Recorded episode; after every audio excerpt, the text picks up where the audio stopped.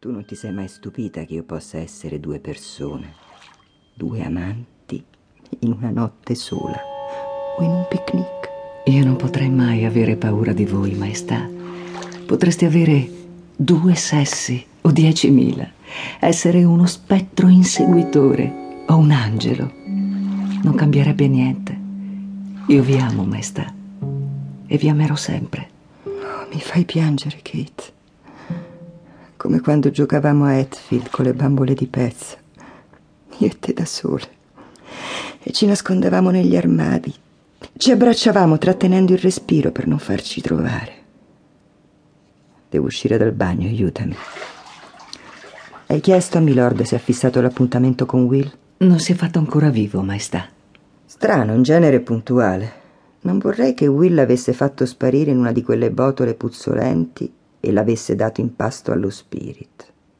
I suoi poteri quando sta a Bedlam sono molto grandi. Will è prospero, il mago che odia la magia. Dammi un po' di vino. Gualtiero Straccalanza è andato a vedere se tutti i nostri amici sono da Denby, lo schialtamorti? No, maestà, non è ancora tornato. Dove diavolo si sarà ficcato questo Romeo?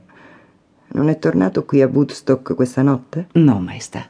È rimasto a dormire con quella sgualdrina dal cuore duro di Tommasoni? No, Tommasoni è nel salone per le prove dei balli veneziani, maestà. Oi, oi, oi, oi, oi.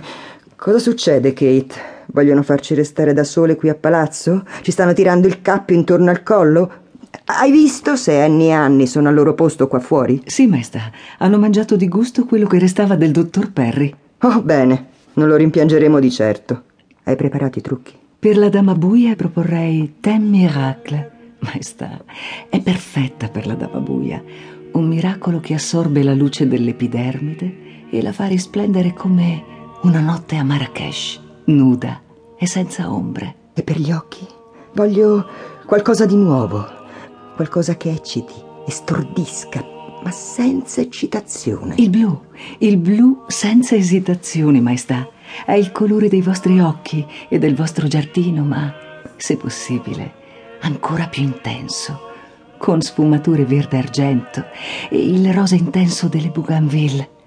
Un blu dahlia con le sfumature del mare, con questa nuance fredda ma sensuale. Si può realizzare uno sguardo profondo, torbido e luminoso. Richard sarà stregato. Va bene, cominciamo. Sì, maestà. Prima le palpebre. Il vestito? Quello nero con lapislazzuli? Sì, maestà, ma non dovete muovervi.